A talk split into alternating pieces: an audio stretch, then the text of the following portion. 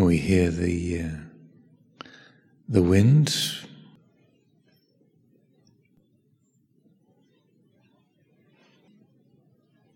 Stormy day, so the wind and the rain come blowing in.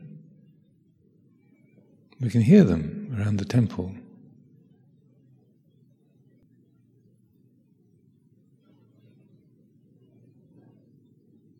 In our ordinary everyday way of thinking, you say, I'm in the temple, I hear the, the wind blowing outside.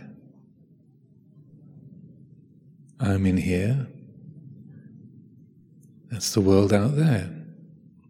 This is our ordinary samuti satya, our everyday conventional truth.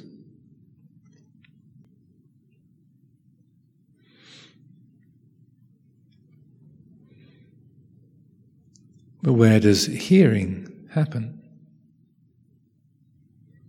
The perceptions of the, the temple, the sound of this voice. Where does it happen?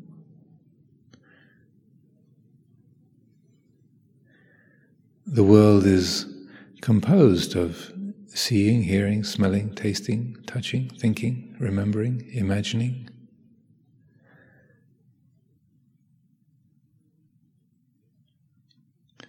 We don't experience the world.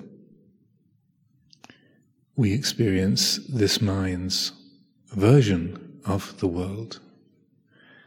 It builds up a picture, a best guess out of seeing, hearing, smelling, tasting, touching, thinking. The mind makes a best guess of what's happening, puts it all together, uses memory and language and says, Friday morning in the temple, group practice period, the wind is blowing. It's a stormy autumn day. The mind paints a picture.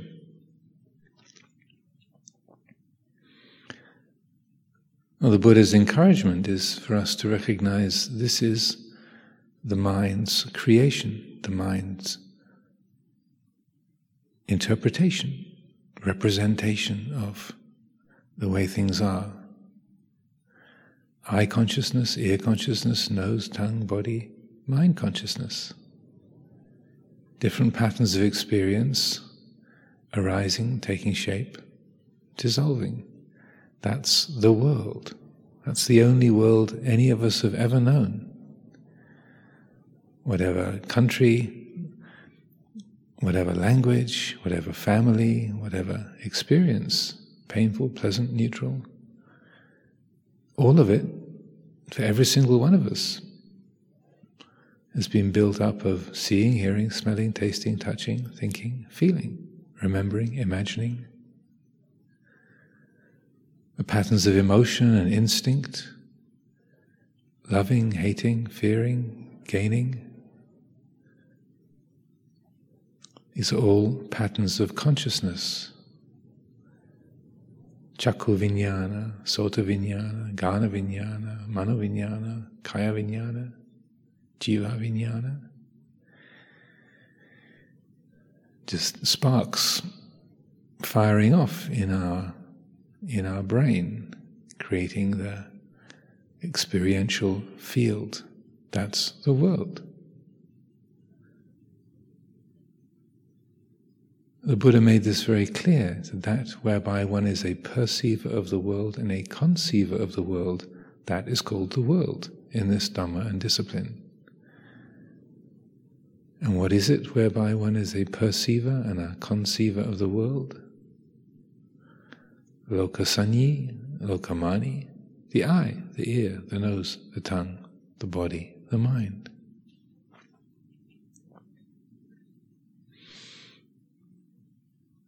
And when this is consciously appreciated, then we can say, yes, the, the wind is blowing round the temple, I can hear it.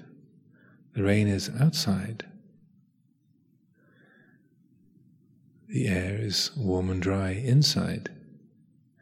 But the mind recognizes these are samuti satya. conventional truths. This is this mind's version of the world.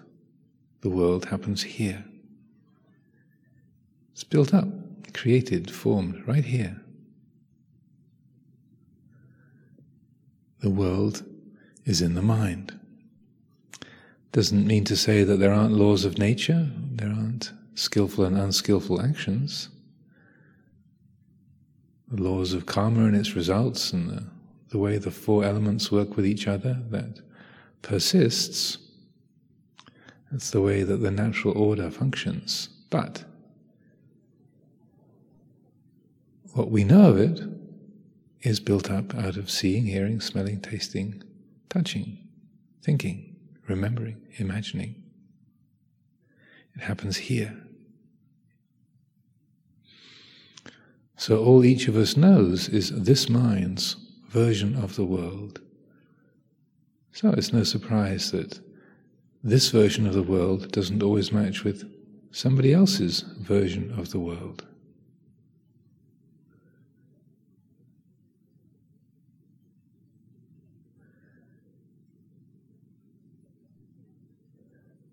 This gives us an appreciation,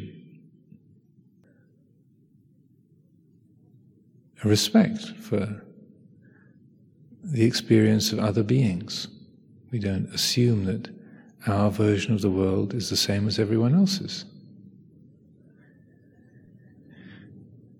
It helps to feed a quality of humility, respectfulness. Why should my version of the world be the one real one? If some other being has a different perspective, what makes mine real and theirs not? Why should I have the monopoly on what is real? It's ridiculous. It's just this perspective from this conditioning, this language, this memory, this particular point of view.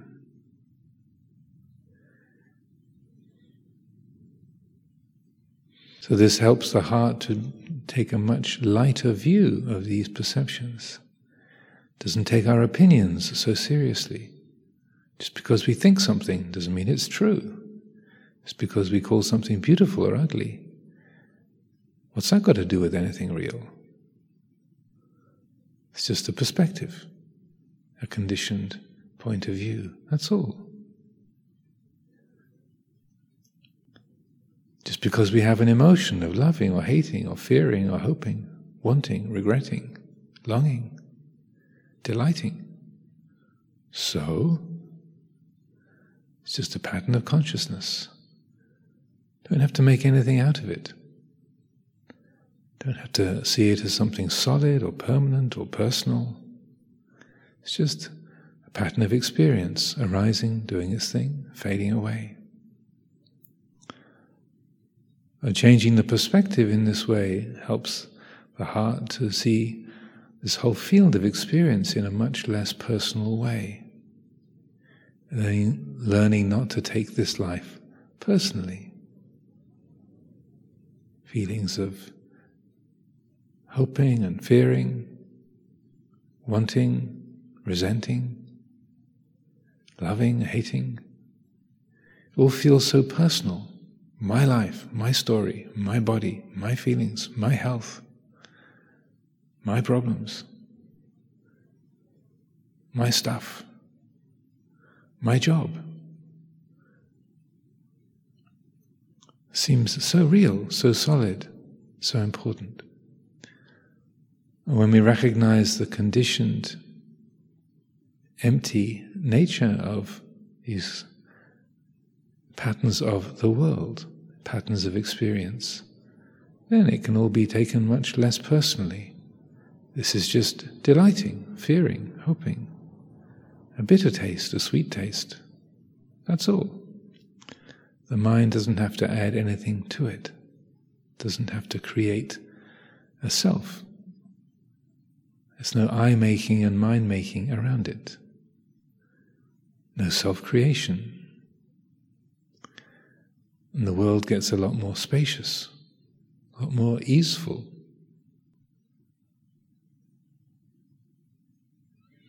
This is a challenge for all of us.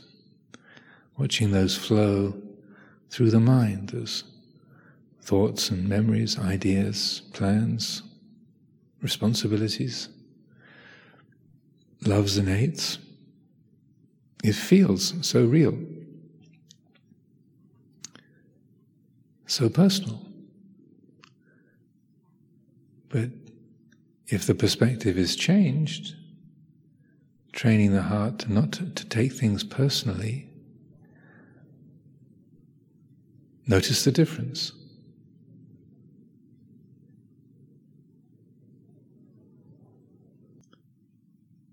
to mindfully meet the flow of impressions, the judgments of, I've got a problem, I've got a plan,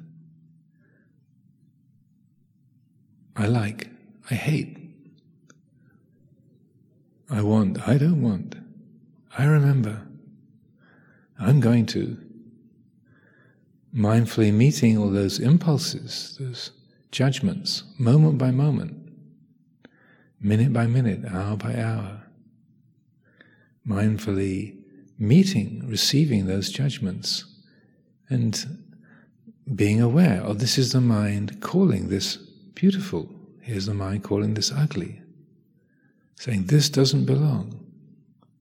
Here's the mind creating wrongness. It perceives the taste. Oh, bad taste, awful sees a flower, beautiful, or doesn't belong, wrong place. Creating rightness, wrongness, beauty, ugliness. If there's a recognition that the mind is creating a judgment, it's not, uh, again, denying the laws of nature. You're not pretending that a, uh, a rotten flower, a dead flower is actually alive and fresh. But it's recognizing, oh, here's the mind saying, this doesn't belong. Should be this way, should be that, shouldn't be that way. This is beautiful, that's ugly. This is good, that's bad. This is mine, this is yours. the more that there can be the recognition that these are simply judgments, simply determinations, perceptions determined into existence, something that the mind is adding to the moment, as a freeing of the heart. Luang Por Chah would encourage these very simple practices to question whenever the mind makes a judgment. Is that so? This is wonderful. Is that so? This is a disaster. Is that so? This is great. Is that so?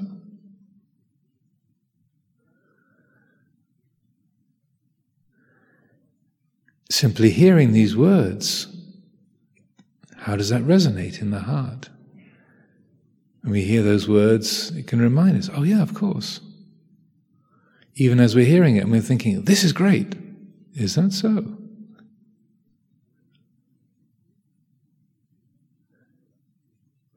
Just noticing how much more space there is in the heart.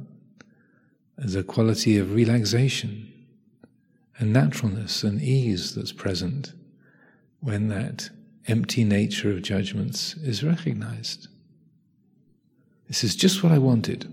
So, this is exactly what I didn't want. So, notice the change. Just hearing those words, the heart shifts. There's an, a movement, a change of attitude. There's a, a natural recognition of, oh, of course, aha, yes, that's right a non verbal, non conceptual wisdom that arises. Trust that. Get to know that. Develop that. That very wisdom, this is the, the Buddha wisdom, the quality of awakened awareness itself. This is the refuge, the Buddha refuge. That can be trusted, reliable, always available if we remember. Well, the challenge is to develop that, to keep bringing that to mind, actualizing that perspective moment by moment, hour by hour, day by day. Then we can directly know the results of that. There's a quality of security, clarity, simplicity, a quiet normality that's completely independent of conditions, independent of beauty or ugliness, liking, disliking, comfort, discomfort. That ease in the heart is unshakable, independent, reliable.